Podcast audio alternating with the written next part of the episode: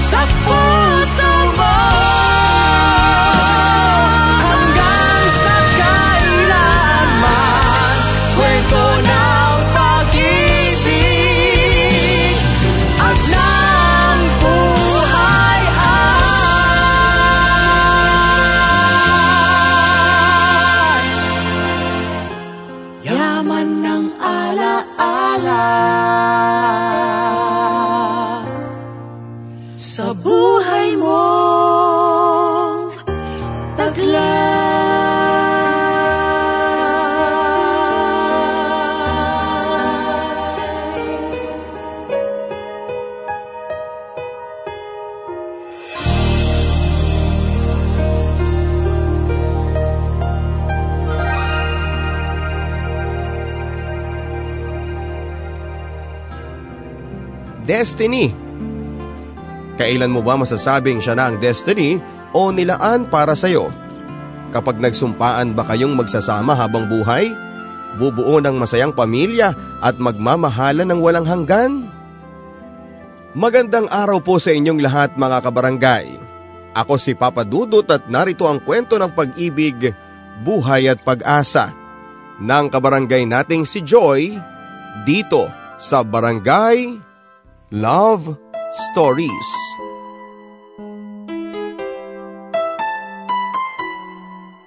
Dear Papa Dudut, Magandang araw sa lahat. Ako po si Joy, 27 years old, sa kasalukuyan. Ang sabi nila ay may itsura naman ako. Maputi at kulot-kulot ang buhok. Pang-apat po ako sa aming limang magkakapatid. Hindi kami mayaman at hindi rin mahirap. Sakto lang at kahit papaano ay nakakakain naman kami ng tatlong beses sa isang araw. Madiskarte kasi sa buhay ang mga magulang ko. Marami silang racket at nagtitinda sila ng kung ano-ano para lang mabuhay kami. Edad 13 ako noong maramdaman ko ang unang paghanga sa lalaki. Unang araw yon ng eskwela. First year high school ako. Likas akong mahiyain kaya naman nang pumasok ako sa classroom namin ay diretso lang ako sa pinaka likod na bahagi ng upuan. Isa pa ay doon lamang ang bakante. Pagkadapo pa lang ng pangupo ko sa upuan ay napapasulyap ako sa katabi ko. Nag-blush pa ako nang makita kong nakangiti sa akin ng isang moreno at guwapong lalaki. Nag-init ang mukha ko at nagpalpitate ng hindi normal ang puso ko. Nagtaka ako papadudot sa sarili ko kung anong mga nangyayari ng mga sandaling yon. Napahawak pa ako sa kumakabog kong dibdib dahil unang pagkakataon na maramdaman ko ang ganon. Nagulat pa ako dahil tinapik ako ng lalaki. Uy, sabi ko ako si Rans. Ikaw, anong pangalan mo? Untag ng lalaki. Ha? Ah eh ako? Tanong ko sabay turo sa sarili ko. Oo, ikaw. Kanina pa kitang kinakausap eh. Ang sabi ng lalaking natatawa na at nagpakilalang si Rans. Gusto kong sampalin ang sarili ko ng mga sandaling yon dahil parang biglang ayaw mag-function ang utak ko. Nakatitig lang ako sa mukha ng lalaki na may kakaibang epekto sa akin. Nakakatuwa ang pakiramdam na yon at iyon na ata ang tinatawag nilang crush. Tall, dark and handsome si Rance. Makikitaan mo na siya ng tikas ng katawan sa kabila ng pagiging bagito pa lamang nito. Nakadagdag pa sa kanyang angking karisma ang pagkakaroon ng malalim na beloy sa magkabilang pisngi. Kapag ngumiti ay lumilitaw ang kanyang pantay na pantay at mapuputing mga ngipin na talaga namang makapagbibigay sa akin ng kakaibang kilig. Ito ang simula ng kalandian ko papadudot, este ng buhay pag-ibig ko. Kapag nahuli kong nakatingin sa akin si Rans ay pasimple kong kukunin ang maliit na salamin sa bulsa ko at titignan kung maayos ang itsura ko. Laging pulang-pula ang labi ko dahil hindi ko hinahayaang matanggalan ng lip gloss pati foundation ng ate ko ay pinupuslit ko para lagi akong magmukhang maganda. Isang umaga lumapit sa akin si Rans. Nagre-review ako noon sa bench sa ilalim ng puno. Parating pa lamang siya ay hindi na ako mapakali papadudot. Parang sasabog ako sa kaba. Hi Joy! Narinig kong sabi ni Rans. Kunwari ay hindi ko kaagad napansin at nagkunwari akong nagfo-focus sa binabasa ko. Pero muli niya akong tinawag. Kunwari nagtatakang napalingon ako. Um, bakit Rans? Sagot ko na namumungay pa ang mga mata. Hindi ko maitago ang kilig na nararamdaman ko. May papel ka ba dyan? Pasuyo naman o. Oh. Isa lang. Papalitan ko na lang. Ang sabi niya. Nataranta ako sa tanong ni Rans papadudot at halos halughugin ko na ang bagpack ko para mahanap lamang ang papel. Mabuti na lamang at meron. Ah eto oh, abot ko na pumupungay pa rin ang mga mata.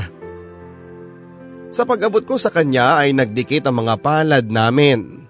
Para akong nakuryente noon papadudot at hindi ko namalayan Nangiting ngiti na pala ako.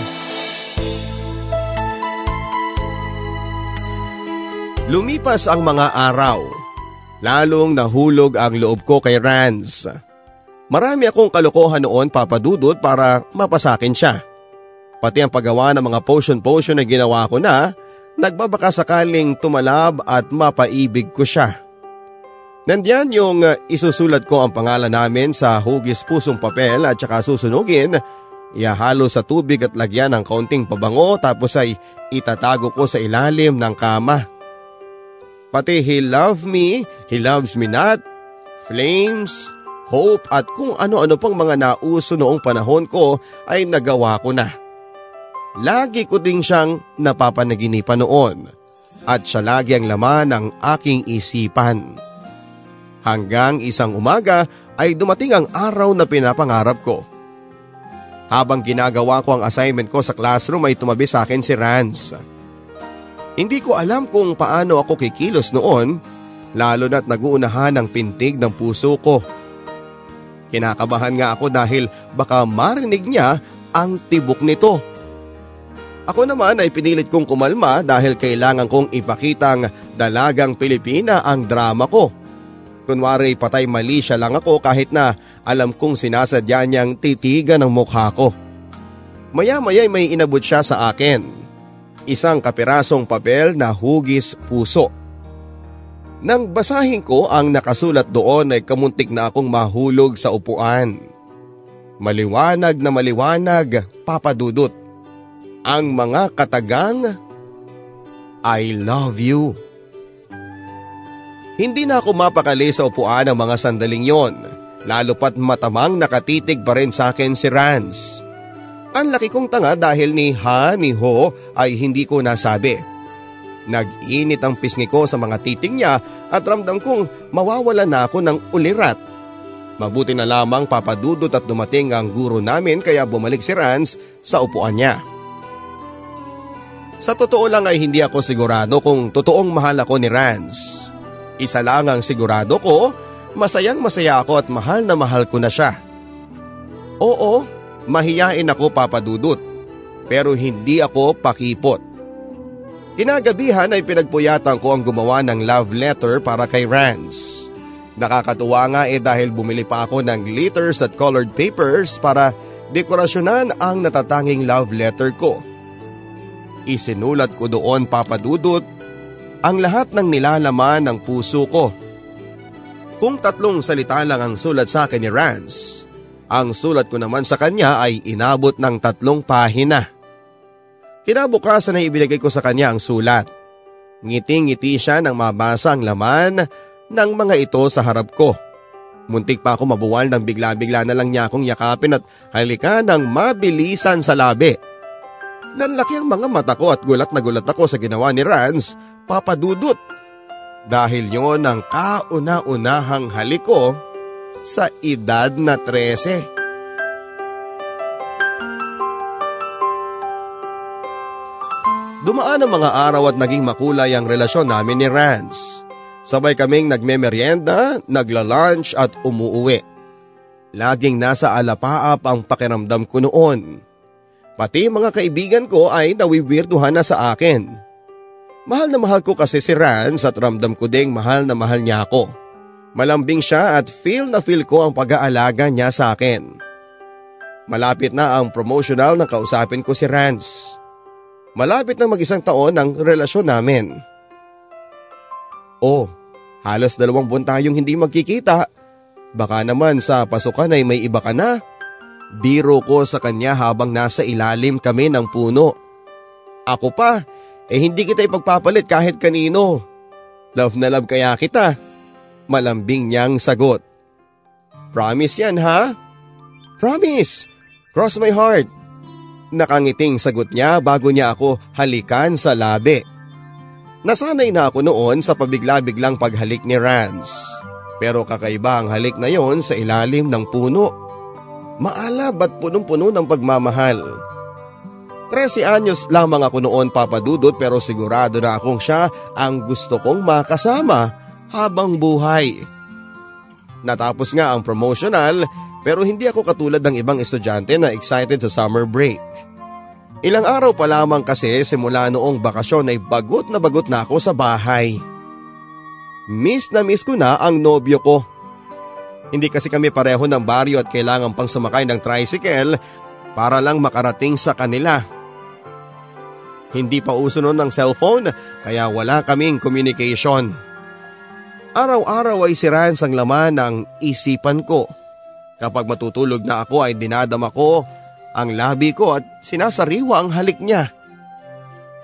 Matapos ang dalawang buwang punong-puno ng pagkakasabi kay Rance, ay sa wakas ay natapos din ang pagtitiis ko.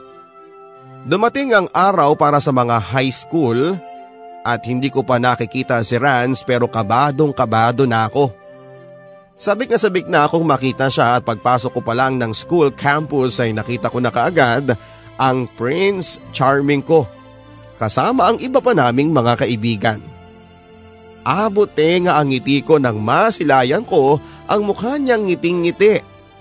Lalapitan ko na sana siya at yayakapin nang mapansin kong may kausap siyang isang babae. At hindi lang sila basta nag-uusap dahil magkahawak pa sila ng kamay. Napatingin sa direksyon ko si Rance at nagulat siya noong makita niya ako. Nag-init ang buong katawan ko sa galit at gusto ko silang lapitan noon at pagsasampalin pero nanaig ang katinuan ko. Sa galit ko ay hindi ko na malaya ng pagtulo ng luha ko. Nakakahiya papadudot dahil sa harapan nila pareho ng bago niyang syota. Nangako siyang hindi niya ako ipagpapalit sa kahit na kanino. Pero dalawang buwan lang kaming hindi nagkita ay may bago na siya. Akala ko pa naman ay siya na ang lalaking inalaan para sa akin. Ang sakit-sakit ng ginawa sa akin ni Rance, Papa Dudut. Walang kasing sakit.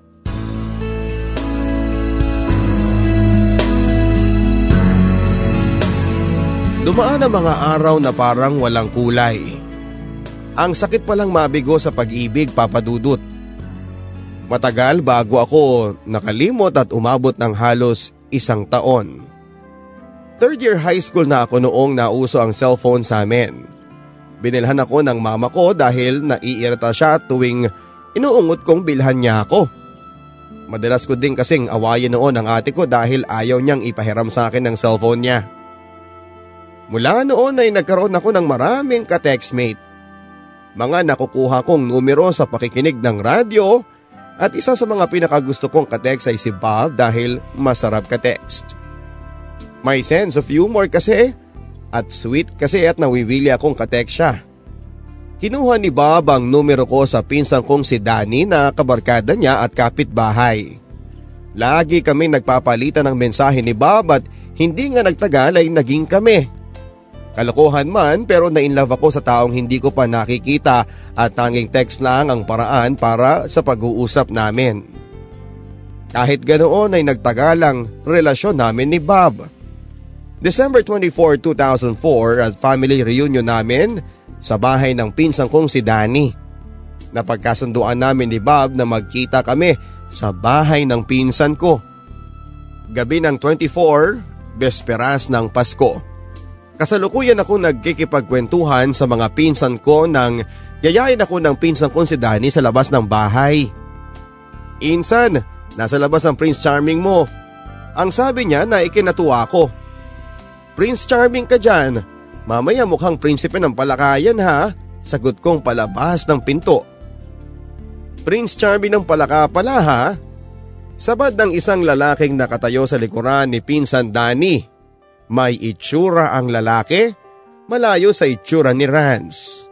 Moreno at maganda ang pangangatawan. Napakapogi niya sa paningin ko.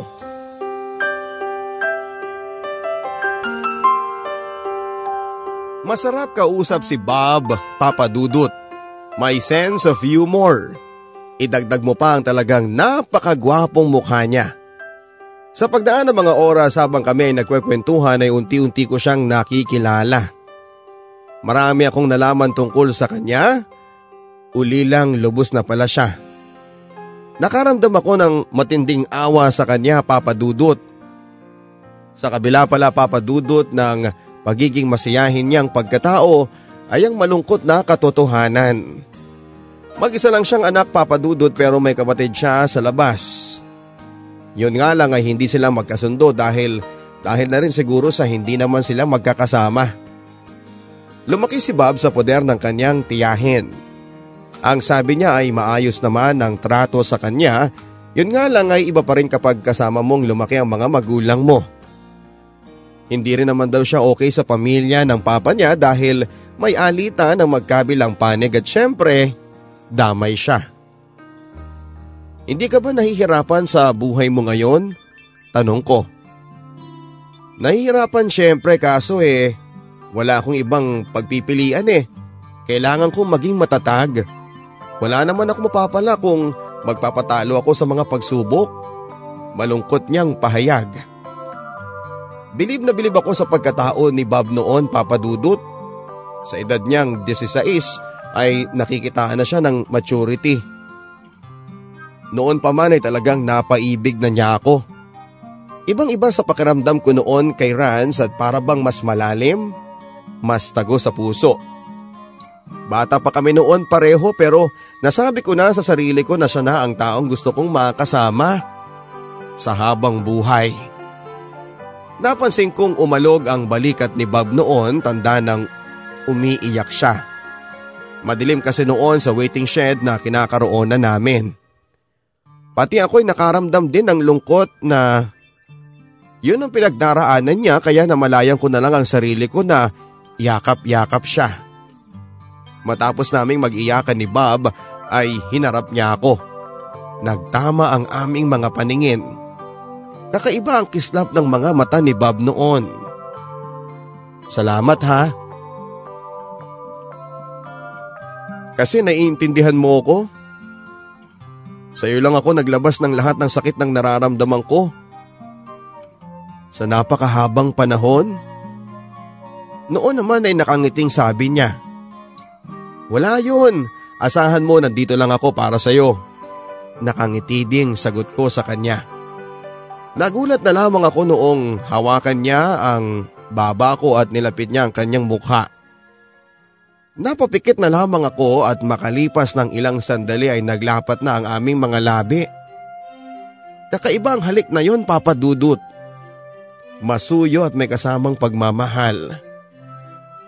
Unang pagkikita pa lang namin ni Bob pero nagpaubaya na ako sa kanyang maalab na halik. Wala nang hiya-hiya sa akin noon. Yumapos pa ang mga kamay ko sa leeg ni Bob habang pinagsasaluhan namin ang napakatamis na halik na punong-puno ng pagmamahal.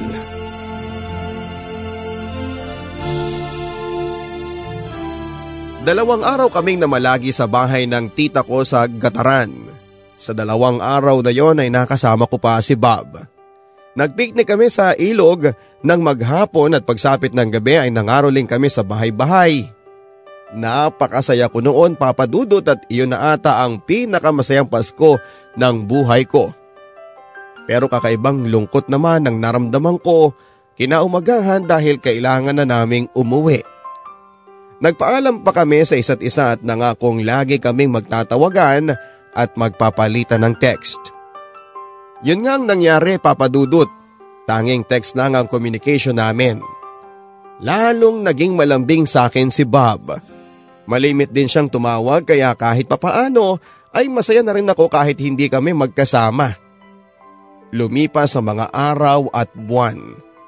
Mas lalong naging matatag ang relasyon namin ni Bob. May mga pagkakataong nagkakaroon kami ng tampuhan pero naaayos din naman. December 25, 2005, first anniversary namin ni Bob. Muli ay nagbakasyon kaming mag-anak sa Gataran para doon i-celebrate ang Pasko. Excited ako noon dahil makalipas kasi ng isang taon ay muli kaming magkikita ni Bob. Pagdating pa lamang namin sa bahay ng tita ko ay nakita ko na siyang nakaabang. Nahihiya lang ako noon kina mama at papa kaya kahit sabik na sabik akong yakapin siya ay nagpigil ako papadudot. Ngumiti lang kami sa isa't isa at matapos kong ayusin ang mga gamit namin ay pinuntahan ko na si Bob na nooy kasama ng mga pinsan ko. Nang makita niya ako'y agad siyang lumapit. Kumusta ang biyahe? Nakangiting tanong niya. Kapagod pero ayos lang, sagot ko. Tara doon. Maya-maya ay sabi niya habang nakaturo sa mga waiting shed sa hindi naman kalayuan. Bago pa man ako makapagsalita ay hinawakan na niya ako sa kamay at hinila. Nagkwentuhan lang kami sa waiting shed ng kung ano-ano lang. Magkahawa kamay kami noon at hindi maiwasang magdikit ang aming katawan. Langhap ko ang preskong amoy ni Bob at nahihiya pa nga ako noon dahil puro alikabok ako dahil sa biyahe. Maya-maya ay nag-iba ang ihip ng hangin. Padilim na noon ang paligid at tanging ilaw na lang sa mga bahay-bahay ang nagbibigay liwanag. Joy? Mahal na mahal kita at lagi kitang naiisip. Ang sabi niya at ngumiti lang ako. Ikaw? Ikaw ang gusto ko makasama habang buhay? Ang sabi niyang naiiyak na na ikinagulat ko. Oh, eh bakit parang naiiyak ka naman? May problema ka ba? Nag-aalalang tanong ko. Natutuwa lang ako kasi kasama kita ngayon at saka salamat kasi naging parte ka ng buhay ko. Seryosong sagot niya. Mahal din kita Bob at sana'y magtagal pa ang relasyon natin. Sagot ko. Niyakap ako ni Bob habang magkayakap kami ay dinig ko ang tibok ng puso niya. Hindi na ako nahiya noon, lalo pa akong nagsumiksik sa bisig ni Bob. Masayang masaya ako noon papadudot at bago kami naghiwalay ni Bob ay nagbigay kami ng litrato sa isa't isa. Sa pagdaan ng mga araw ay lagi pa rin kaming nagtatawagan ni Bob. Isang araw habang naglilinis ako ng bahay ay nagring ang cellphone ko. Alam kong si Bob yon kaya nagmamadali akong kunin ang cellphone ko na nakapatong sa cabinet. Napangiti ako noong makita ko ang pangalan niyang nakaregister sa screen ng cellphone ko. Hello mahal, malambing na sagot ko. Pero nagulat ako ng babae ang sumagot. Hoy babae, pwede ba? Huwag kang magte-text kay Bob. Girlfriend niya ako.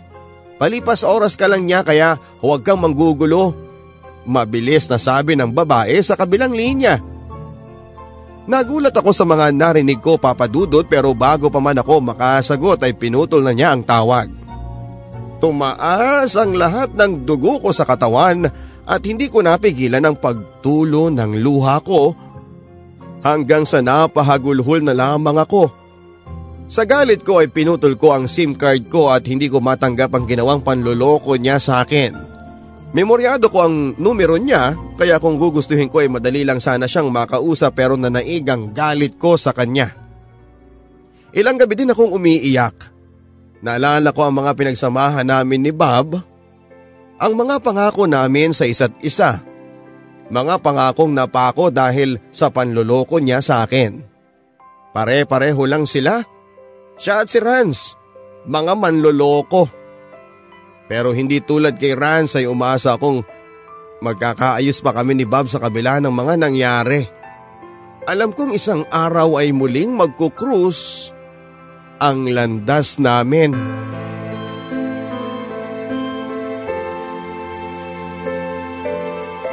Para makalimot ay nakipagligawan ako sa iba. Isa si Jake sa mga masusugid na mga manliligaw ko. Hindi gwapo si Jake at wala siyang binatbat kay Bob pero magaan ang loob ko sa kanya. Simple lang siya medyo pandak at medyo mataba, may hawig sila ng komedyanteng si Betong. At kahit aminadong asiwa ako sa itsura niya ay hinaharap ko naman siya ng maayos. Isa pa ay siya lang ang may lakas ng loob na manligaw sa akin sa loob ng pamamahay namin. Ang nakakatuwa kay Jake ay ang kanyang mga baong joke. Lagi niya akong napapatawa kapag ganoong sinisimulan na niyang magkwento ng mga nakakatawang bagay. Sasabayan pa niya ng mabentang facial expression niya. At dahil napapasaya ako ni Jake ay nakagaanan ko siya ng loob. Mabait kasi siya kaya hindi siya mahirap pakisamahan. Sa kanya ako madalas magkwento ng mga experiences ko pati tungkol sa mga pinagdaanan ko sa buhay. Handa siyang makinig sa lahat ng problema ko. Yun nga lang ay talagang hanggang kaibigan lang ang turing ko sa kanya. Isang araw ay may pinuntahan si na mama at mag-isa lang ako noon sa bahay at dumating si Jake. Nagulat ako dahil ni wala siyang pasabi na pupuntahan niya ako. Nasa kusina ako noon nagkasalukuyang naguhugas ng pinggan nang may biglang humawak sa bewang ko. Paglingon ko ay si Jake at nakangisi ang nakita ko. Uy Jake, anong ginagawa mo dito? Gulat na tanong ko sabay tulak sa kanya pero hindi siya nagpatinag. Nahalata ko noon ang kakaiba na kinikilos niya. Pulang-pula ang kanyang mata at amoy alak ang kanyang hininga. Wala lang. Na mama siya lang. Sagot niya na hindi pa rin binibitawan ng bewang ko. Naalarma ako noon pero hindi ko na lang pinahalata. Pasimple kong tinanggal ang mga kamay niya sa pagkakahawak sa bewang ko. Nang matanggal ko ang pagkakahawak niya sa akin ay lumayo ako at tumakbo papunta ng sala. Pero sinundan pa rin niya ako at ibang iba si Jake na nasa harapan ko noon papadudot. Hindi na siya ang Jake na pinagkakatiwalaan ko. Ano ba Jake? Hindi ka na nakakatuwa ha? Bulyaw ko pero muli niya akong sinunggaban ng yakap. Ang arte naman nito, pakis nga. Ang sabi niya sabay halik sa liig ko. Umalis ka dito, walang hiya ka. Matapos kitang pagkatiwalaan, bastos ka. Sigaw ko sabay tulak ng malakas sa kanya. Kabadong kabado ako noon at hindi ko alam kung paano ko matatakasan si Jake lalo na noong muli niya akong mahawakan at malakas na itinulak pahiga sa sahig. Huwag ka nang maarte. Alam kong matagal mo na akong gusto. Walang makakaalam na iba. Atin-atin lang naman to eh. Pagkakataon na natin to habang wala tayong bantay ng mga asungot. Nalolokong sabi niya. Bitawan mo ko, hayop ka! Bitawan mo ko! Bitawan mo ko! Sigaw ko pero lalo lang niya akong dinaganan. Sumisigaw pa rin ako noon ng tulong pero lalo akong nakaramdam ng takot noon noong takpan niya ang bibig ko. Alam kong mapapahamak ako noon sa kamay ni Jake lalo at hindi pa dumating ang mga magulang ko. Akin ka na ngayon. Matagal na kitang pinapantasya, Joy. Akmang hahalikan ako ni Jake at napapikit na lamang ako noon habang lumuluhan nang biglang may nagsalita sa bakuran ng bahay. Napatigil si Jake sa ginagawa niya at nawala na siya sa konsentrasyon. Kinuha ko ang pagkakataon na yon para maitulak siya at lalapitan sana akong muli ni Jake nang magsisigaw ako. Sa takot na may makarinig sa akin ay bigla na lamang siyang nagtatakbo palabas ng bahay. Napaiyak na lamang ako noon habang nakaupo sa sahig. Mabuti na lamang at may nagtitinda ng special offer sa amin kaya nakaligtas ako sa kamay ni Jake. Hindi ko na sinabi sa mga magulang ko ang mga nangyari. Mabuti na lamang at mula noon ay hindi na ako pinuntahan pa ni Jake. Lalo akong nawala ng tiwala sa mga lalaki. Nasabi ko sa sarili ko noon na walang matino sa kanila. Magkakaiba man ang kulay at itsura pero pare-pareho ang pagkatao. Pare-parehong basura. Natapos ako ng high school papadudot na hindi na muling nagtiwala sa mga lalaki. Kahit may mga nagpaparamdam sa akin noon ay hindi ko na pinapansin. Pati ang pakikipag-textmate ay hindi ko na rin ginawa pa. Takot na akong muling magtiwala at masaktan lang sa bandang huli. Taong 2006 na nag-aral ako sa kolehiyo, sa Medical Colleges of Northern Philippines ay kumuha ako ng kursong nursing aid. Two years lamang iyon pero hindi ko natapos dahil wala na pambayad sa matrikula. Marami na rin kasing pinagkakagastosan sa bahay dahil wala naman akong gagawin sa bahay ay nagtrabaho na lamang ako bilang sales lady at pinsan ko ang may-ari. Tawag sa amin ay Baratilyo. Dumadayo kami sa lugar kung saan ay may pista, halos malibot na namin ang buong kagayan. Madami akong nakilalang mga lalaki pero takot na akong magmahal. At sa mahabang panahon ay si Bob pa rin ang laman ng puso't isipan ko. Matagal na akong walang balita sa kanya and cannot be reached na rin ang dating numero niya kaya hindi ko na alam kung paano ko siya makokontak. Nag-focus na lamang ako sa aking trabaho para makapag-ipon at matulungan ko na rin ang pamilya ko. Nagkakasakit na kasi si mama at papa kaya hindi na sila makapagtrabaho pa ng maayos. Isang umaga habang kasalukuyang kami nagde-display ng mga damit kasama si Leia na kapwa ko sales lady ay nagring ang sipi ko. Hindi nakarehistro ang numero na tumatawag pero sinagot ko pa rin papadudot. Hello? Sagot ko. Kumusta ka na? Tanong ng nasa kabilang linya. Nagulat ako dahil pamilyar ang boses sa akin. Kahit halos apat na taong ko na rin siyang hindi nakakausap. Okay lang. Sino to? Kunwari tanong ko kahit malakas na noon ang kabog ng dibdib ko. Si Bob. Si Bob to Joy. Kinuha ko sa pinsan mo ang bagong number mo. Kumusta ka na? Sagot niya. Hindi na ako nakapagsalita kaagad papadudot. Maya-maya'y muli siyang nagsalita at miss na miss na raw niya ako. Hindi ko alam papadudot pero namalayan ko na lamang na tumutulo ang luha ko habang kausap ko siya. Marami kaming napag-usapan, ang sabi niya ay nawala ang cellphone niya kaya hindi niya ako kaagad na kontak. Nagtatrabaho siya sa Maynila at kauuwi lang niya kaya kaya niya nakuha sa pinsa ko ang number ko. Sinabi ko naman sa kanya na may tumawag sa akin noon na isang babae at sinabing GF niya. Pinsang ko yun. Pinagtitripang ka lang niya. Huwag kang maniniwala doon. Paliwanag niya.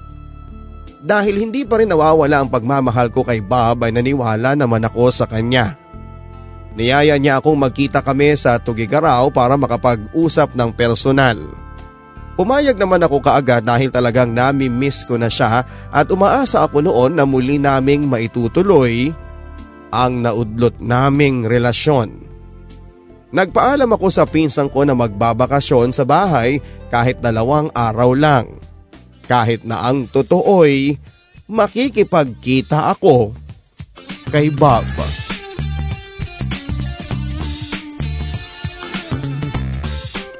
Kinaumagahan papadudot ay nagkita kami sa City Mall. Nakatayo lamang siya sa harap ng isang uh, fast food chain at noong makita ko siya ay nanginginig ang mga pa akong bumaba ng tricycle. Wala pa rin pinagbago ang itsura ni Bob. Gwapo pa rin siya at lalong lumaki ang kanyang pangangatawan. Nahihiya akong lumapit noon. Mabuti na lamang papadudot at nalingunan ako ni Bob at siya na mismo ang lumapit nang nakangiti sa akin. Kumusta ka na? Nakangiting tanong niya. Okay lang. Ikaw kumusta ka na? Nahihiyang tanong ko. Okay lang kasi kasama na kita eh.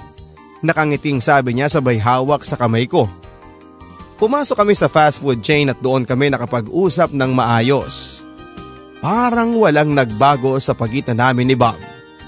Ramdam ko pa rin ang pagmamahal niya sa akin at ganon din siya. Maya-maya'y nagulat ako sa mga sinabi niya. Isasama na kita sa Maynila, Joy. Ayoko nang malayo ka sa akin. Seryosong sabi niya. Sa Maynila? Anong gagawin ko doon? Takang tanong ko. Pwede kang magtrabaho doon. Mas malaki pa ang kikitain mo. May bakante sa pinapasukan ko. Pwede kang mag-apply doon. Sigurado bang makukuha ako doon? Eh saan ako titira? Wala akong kaalam-alam sa Maynila. Sagot ko. Ako nang bahala sa iyo basta pumayag ka lang. Please. Nagsusumamong sabi niya. Napaisip ako sa paanyaya ni Bob. Sa totoo lang ay sawa na ako sa trabaho ko at ayoko nang mahiwalay pa sa kanya.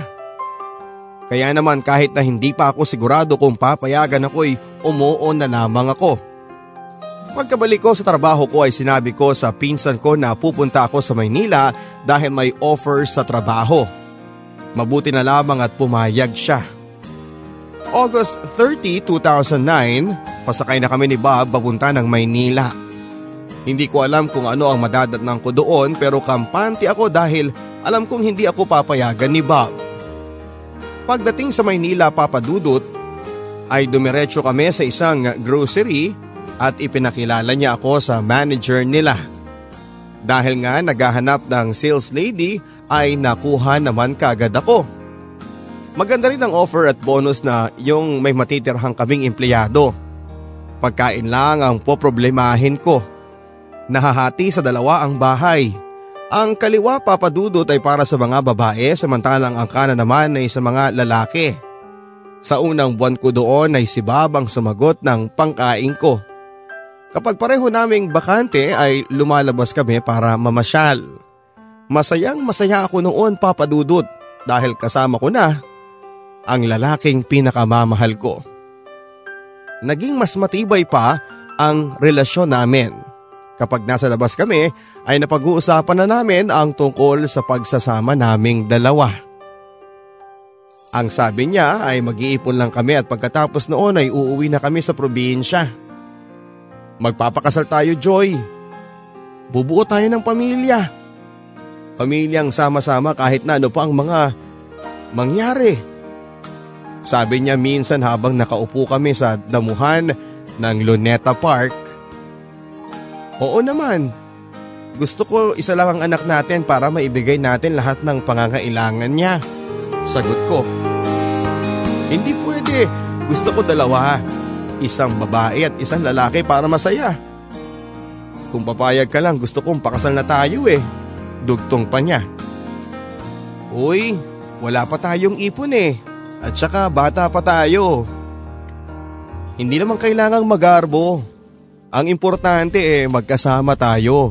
Yung hindi na tayo kailangan pang maghiwalay. Sabi niya. Napaisip ako sa mga sinabi ni Bob at sa totoo lang papadudot ay hindi ko kakayanin kapag nawala pa siya sa akin.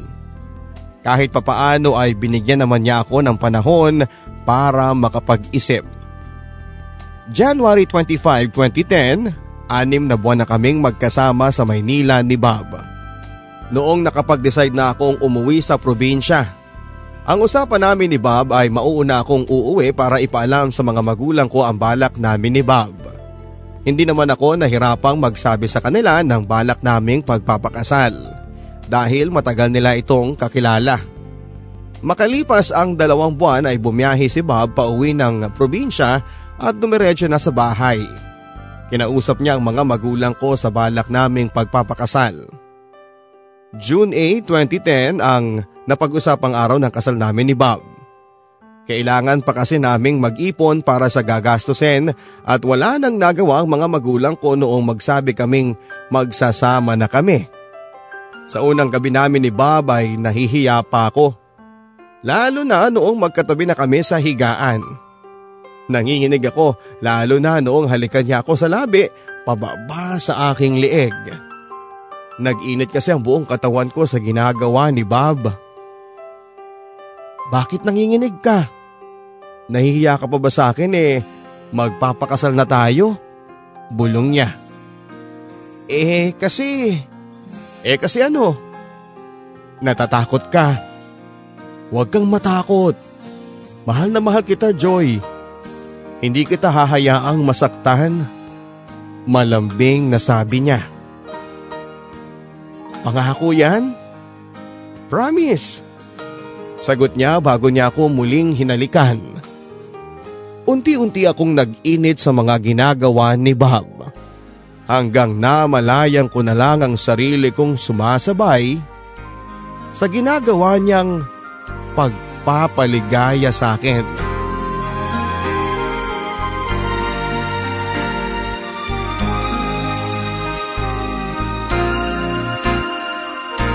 Naging mas maligaya pa ang sumunod na mga araw namin ni Bob.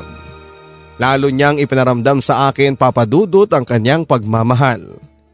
Hindi na kami bumalik pa sa Maynila at nag-decide na lang kami na manatili sa probinsya.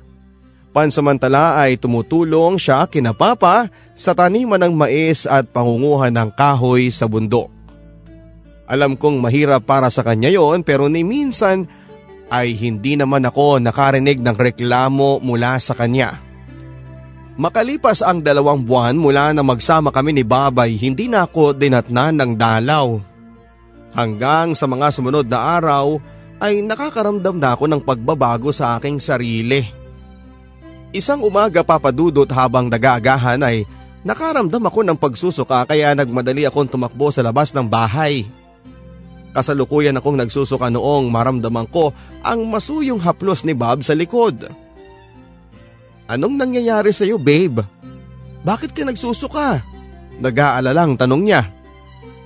Ewan ko. Ibang iba na kasi ang pakiramdam ko ngayon eh. Kakaibang pakiramdam mo? Baka naman, baka naman buntis ka na babe. Excited na tanong ni Bob. Nagkatinginan kami ni Bob at bago pa man ako makasagot ay niyakap niya ako ng napakahigpit. Habang yakap-yakap niya ako ay naramdaman ko ang pag-alog ng balikat niya. Dinig ko din ang impit ng kanyang pag-iyak at magkaka-baby na tayo babe. Magkakaroon na ako ng matatawag na pamilya ko. Umiiyak na sabi niya. Oh, huwag ka nang umiyak babe. Huwag kang mag-alala. Ipaparamdam namin ang magiging baby natin kung paano magkaroon ng pamilya. Alo ko naman sa kanya. Sa totoo lang, papadudot ay awang-awa ako sa tuwing nababanggit ni Bob ang tungkol sa pamilya niya. Alam kong napakahirap mamuhay ng walang magulang na aalalay sa iyo.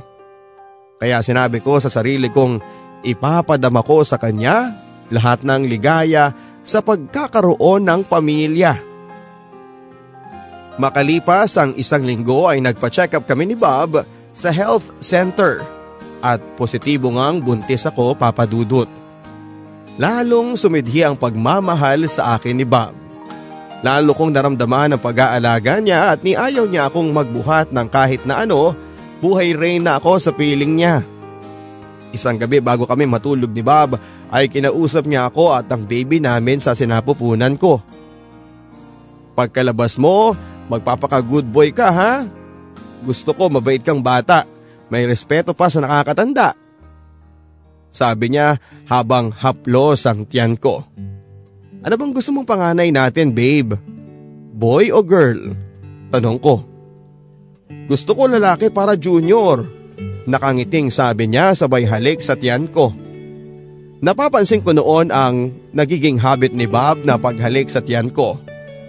Simple lang ang mga pangarap namin ni Bob ang magkaroon ng masayang pamilya kahit maliit lang ang bahay namin basta masaya. Eh anak, ilan ang gusto mong anak? Tanong ko ulit. Sampu. Nakatawa ang sabi niya at natawa naman ako. Hindi ko naman ata kakayanin yun.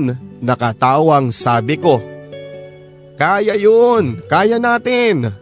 Sabi niya sabay yakap sa akin ng napakahigpit.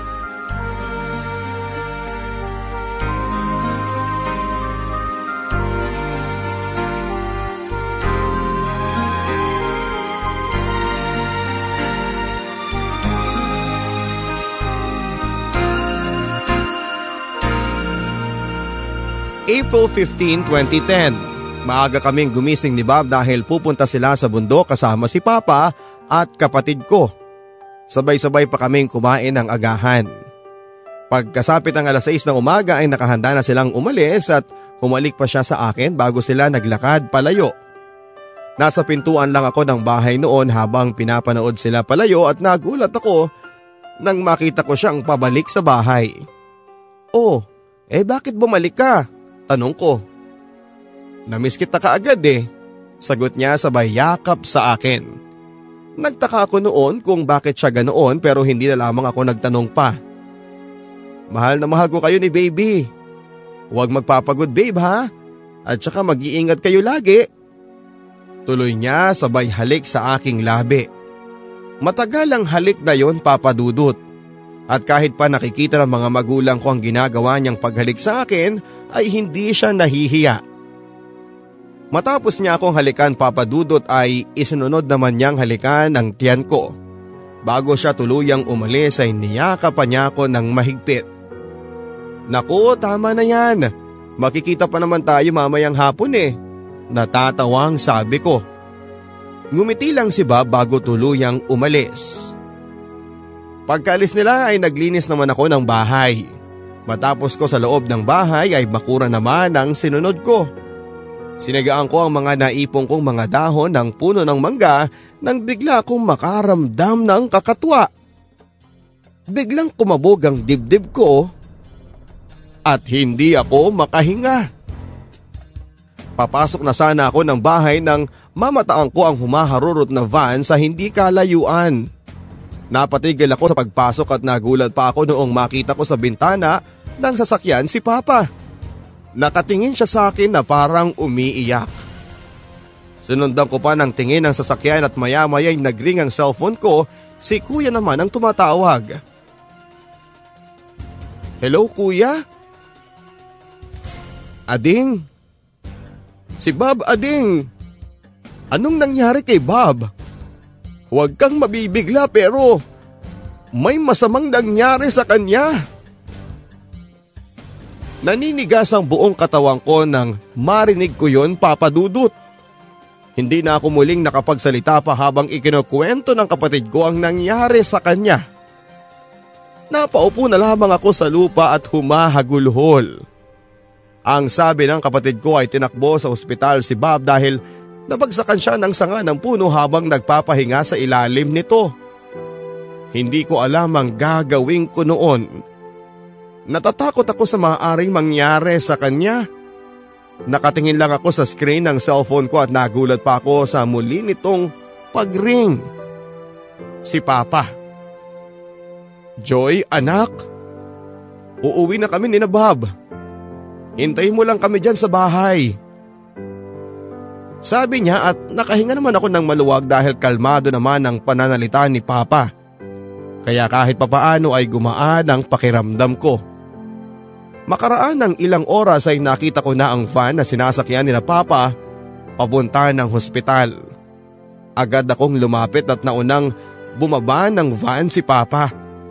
Halos mabalot ng dugo ang damit niya nang makita niya ako'y bigla niya akong niyakap at humagulhol. Bakit pang? Anong nangyari? Kalmado pero naiiyak na sabi ko. Wala na siya anak. Wala na si Bob. Wala na si Bob. Ang sabi niya habang humahagulhol.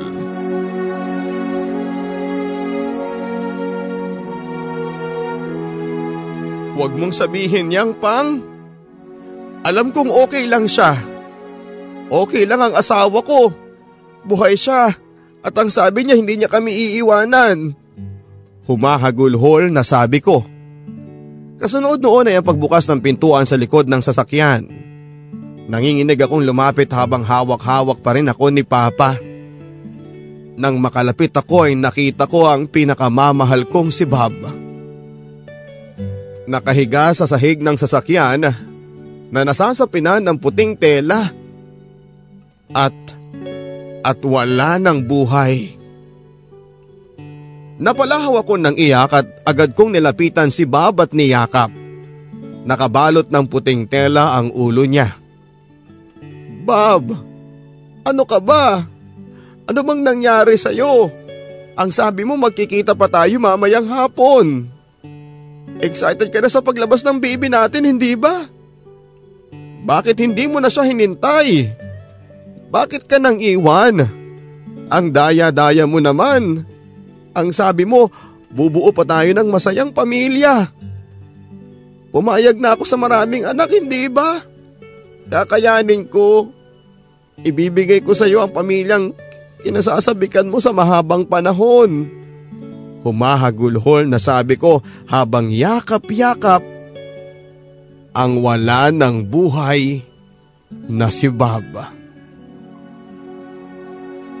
Agad kong ipinaalam sa mga kamag-anak ni Bob ang pagkamatay niya.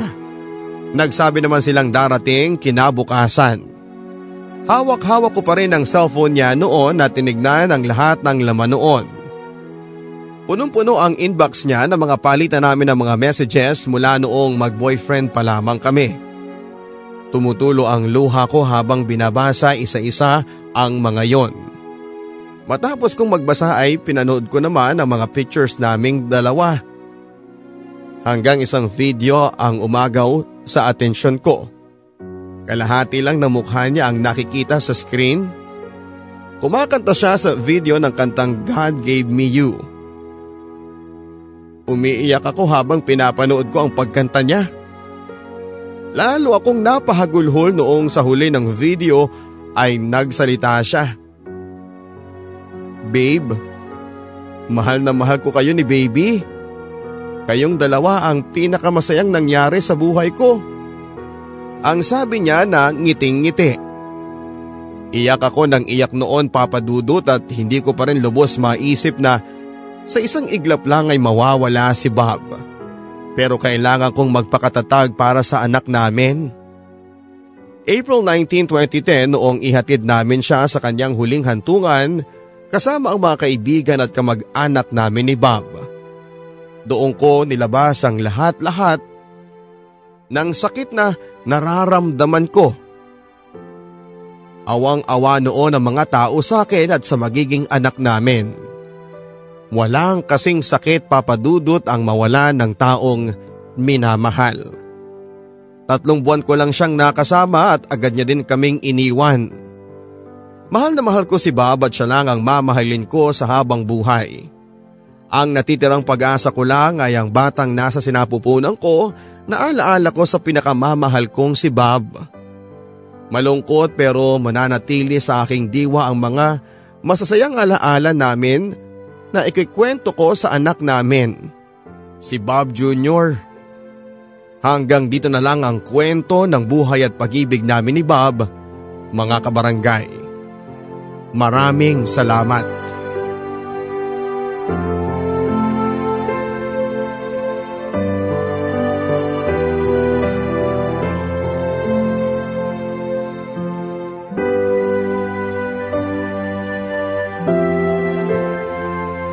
Yan ang kwento ng buhay at pag-ibig ni Joy na unang naipadala sa ating programa.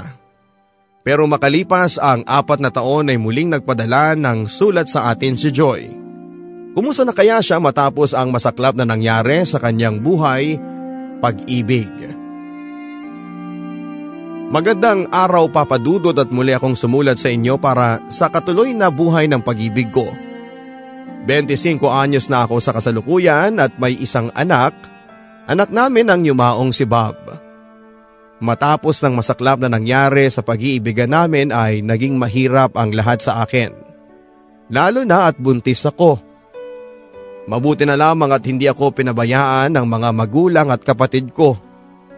November 2010 noong isinilang ko ang baby boy namin na si Bob Jr. Hirap ako noon dahil wala akong kasamang mag-alaga sa anak namin. Iyak ako ng iyak kapag ganoong tulog na ang anak ko. Sa hirap ng buhay ay naisipan kong magtrabaho. At mabuti na lamang at welcome lang ako sa tindahan ng pinsan ko sa Baratilyo. Wala akong mapag-iwanan kay Baby J noon at nagkakasakit na kasi sila at hindi na nila kayang alagaan pa ang anak ko kaya naman nag-decide na lamang akong isama siya sa trabaho. Awang-awa ko noon sa baby ko dahil hindi maganda para sa kanya ang manirahan sa palengke. Sa ibabaw ng mga box ng damit kami natutulog, kapag gabi at pagsapit naman ng umaga ay inilalagay ko lang siya sa kumot na ginawa kong duyan para makapagtrabaho ako. Mabuti na lamang at mabait ang mga katrabaho ko at kapag bumibisita naman ang pinsan ko, sa pwesto namin ay kinakarga niya si baby. Isang hapon habang nagliligpit kami ng mga paninda ay kinausap ako ng pinsan ko. Limang buwan na noon si Jay at madalas na nagkakasakit. Joy, naaawa ako kay baby eh, ang sabi ni Ate May. Ngumiti lang ako ng mapait at dahil pati ako ay awang-awa sa anak ko. Matagal na kaming mag-asawa ng kuya, ng kuya mo Joy eh, pero wala pa rin kaming anak. Tuloy niya. Napatingin ako sa kanya. Anong ibig mong sabihin ate? Kunot noong tanong ko. Gustong gusto naming magka-baby pero talagang wala eh. Sagot niya. Naawa ko sa anak mo Joy kung papayag ka Eh willing kami ni kuya mo na ampunin siya. Tuloy niya. Napatigil ako papadudot sa pagsalansa ng mga damit sa karton. Napatingin ako kay Ate May at sa anak ko na noon ay nakatulog sa balikat niya. Hindi ko na malaya na tumutulo na ang luha ko. Inawakan ako ni Ate May na noon ay umiiyak na rin. Hindi kita mamadali enjoy. Pag-isipan mo kung anong makakabuti kay Baby J. Sabi niya bago niya ipinakarga sa akin ang anak ko. Nakahiga na kami ng anak ko sa ibabaw ng panindang damit at hindi pa rin mawala sa isipan ko ang offer ng pinsan ko. Tama naman siya. Nakakaawa na ang kalagayan ng anak ko at hindi siya dapat nahihirapan. Napakaliit pa niya para pagdaanan ng hirap ng buhay.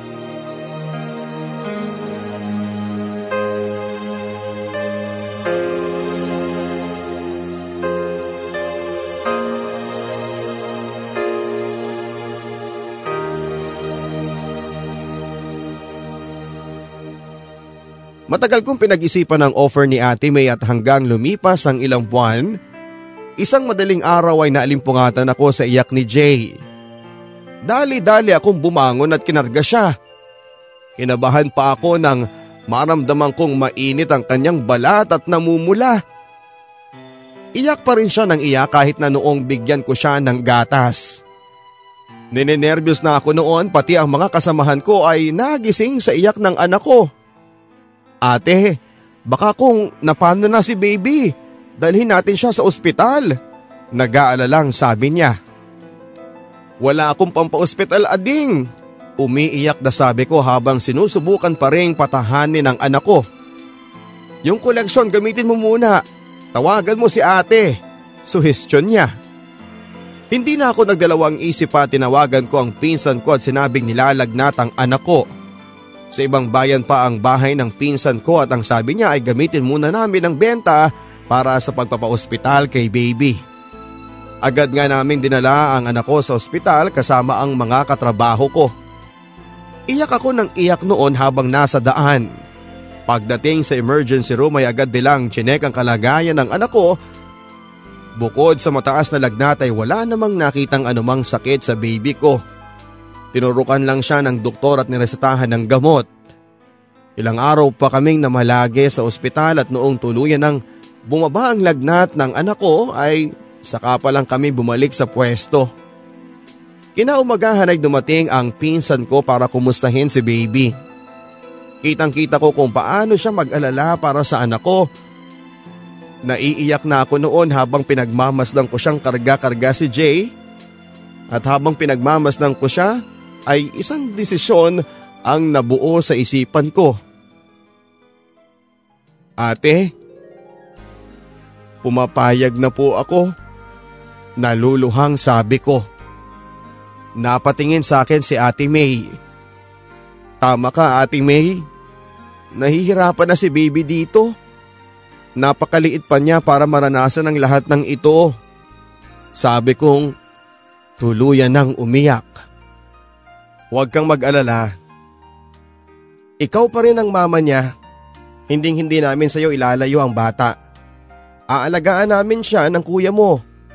Nakangiting sabi niya.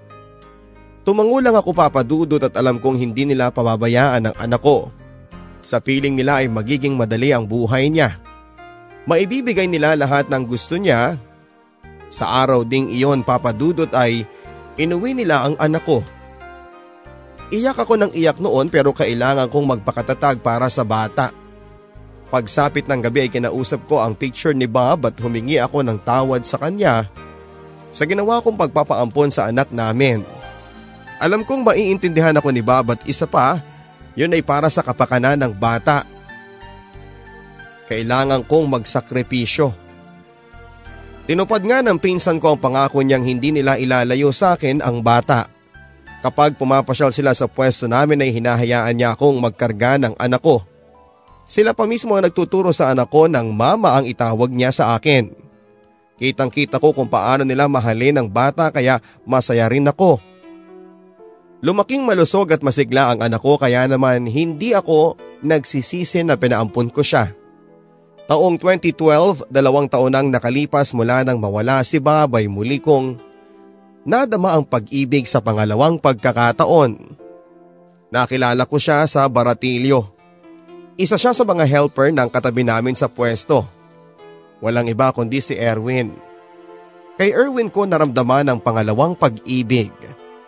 Tulad ng yumaong si Babay napakabait din niya, maalaga at maalalahanin kaya nahulog ang loob ko sa kanya.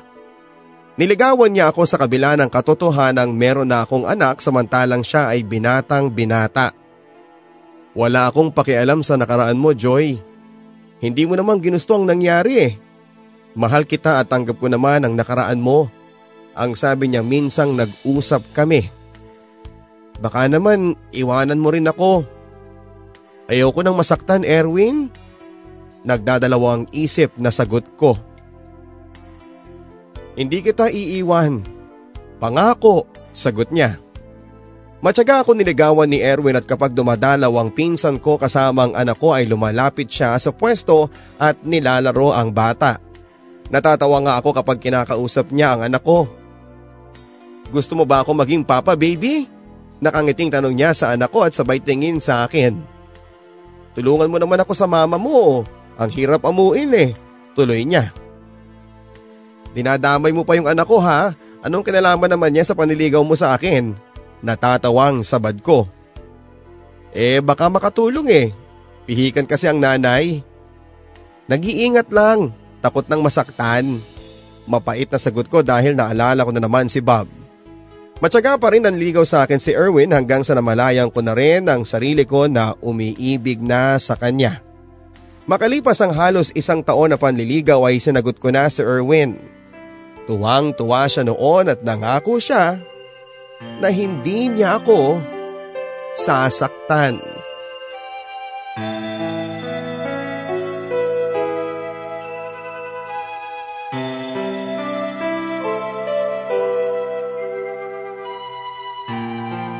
Buwan na ang relasyon namin ni Erwin nang ngayain niya ako sa Samar para ipakilala sa mga magulang niya. Pero bago ako pumayag ay ipinakilala ko muna siya sa pamilya ko. Oh, iuwi mo yan dito ha? Baka hindi mo na ibalik sa amin yan. Ang biro ni Papa noong ipaalam ako ni Erwin. Ibabalik ko po siya ng buong buo tito. Sagot naman ni Erwin. Hinawakan ni Papa ang balikat ni Erwin at sa pamamagitan noon ay nag-iwan siya ng mensahe. Tumango si Erwin at nangakong hindi niya ako sasaktan. Dalawang araw matapos akong ipaalam ni Erwin ay bumiyahin na kami papunta ng Samar.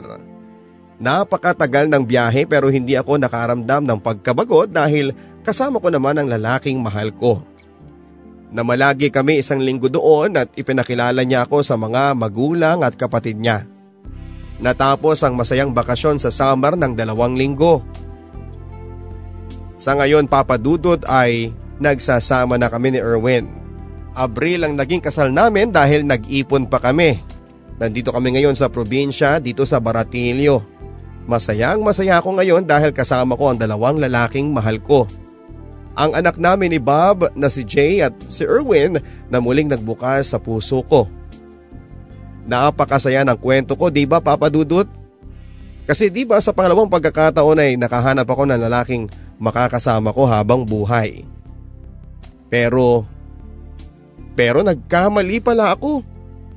Matapos naming manggaling ni Erwin sa Samara ay pinakilala ko na rin siya sa pamilya ko. Ayaw ko nang maramdamang muli ang sakit kaya ayaw ko nang ipalawig pa ang kwento namin ni Erwin. Pero sa mga sandaling ito ay hindi ko na mapigilang humaguluhol habang isinusulat ito. Yun na nga papadudot, i-fast forward na lang natin. Abril kami kinasal ni Erwin at napakasaya ko.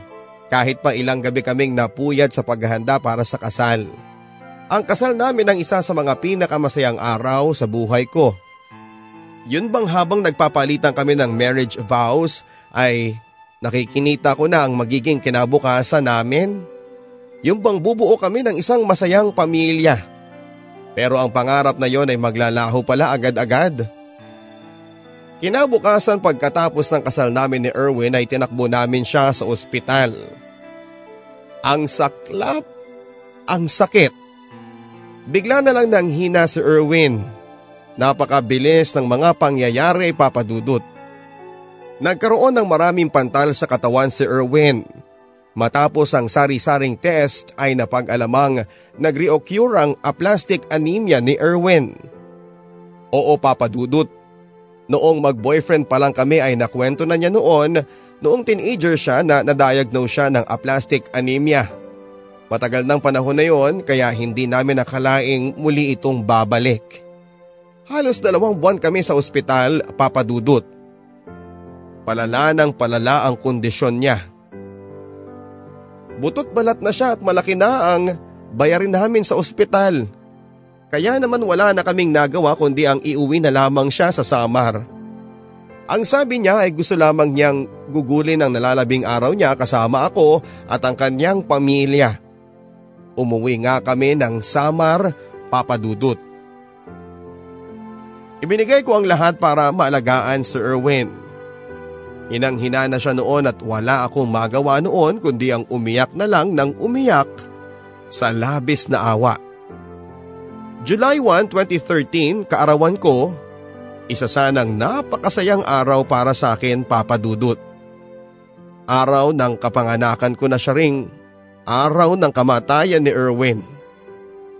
Oo papadudot, sa pangalawang pagkakataon ay muli akong iniwan ng taong aking pinakamamahal. Napakasakit pero wala akong magawa kundi ang umiyak ng umiyak.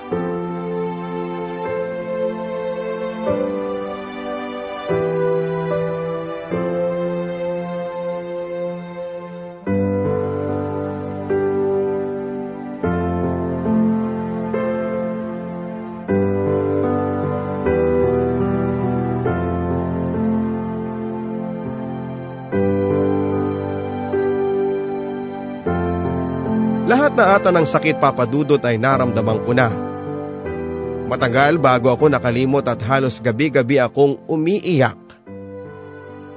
Nagtatanong kung bakit. Bakit pa ulit-ulit na lang akong naiiwan? Hanggang kailan ako makakaranas ng sakit? Kapag ba titigil na akong magmahal?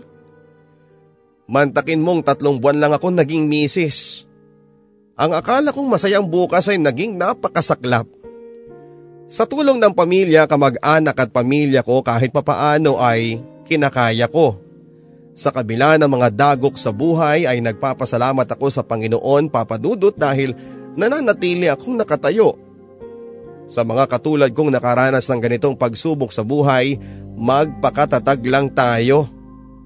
Lagi ninyong Isipin na gaano mang kadilim ang langit sa gabi ay darating ang umaga na muli itong magliliwanag at magbibigay ng bagong pag-asa. Hanggang dito na lamang papadudot at sana'y manatili ang programang ito na handang makinig at magbahagi sa lahat ng kwento ng ating mga kabarangay. Hindi kayo nagsisilbing entertainment kundi nagbibigay ng leksyon na siyang gumagabay sa bawat buhay sa inyong mga tagapakinig. Gusto ko na rin pasalamatan lahat ng kaibigan at kamag-anak na umalalay sa akin noon. At syempre sa aking pinakamamahal na Sir Erwin na alam kong nakabantay sa akin sa ngayon. Salamat till we meet again. Maraming salamat papadudot at asahan ninyo na isa ako sa mga masugid na taga-subaybay ng lahat ng inyong programa. Lubos na gumagalang at nagpapasalamat, Joy.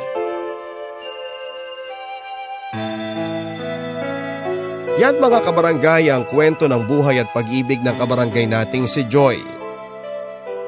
Dalangin namin sa Barangay Love Stories Joy na habang buhay ka nang maging maligaya. Saludo kami sa katatagan ng iyong loob at muli, maraming salamat.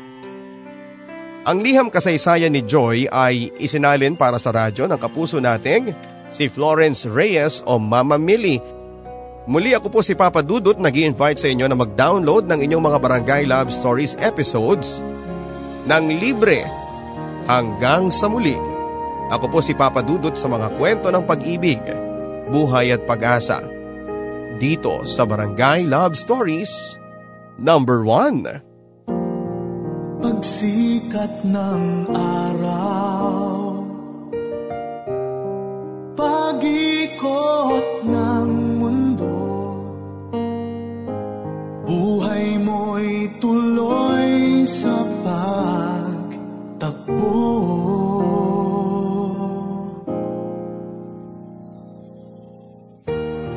Halakhak at iyak Ligaya at lungkot. Sa alaalay masino na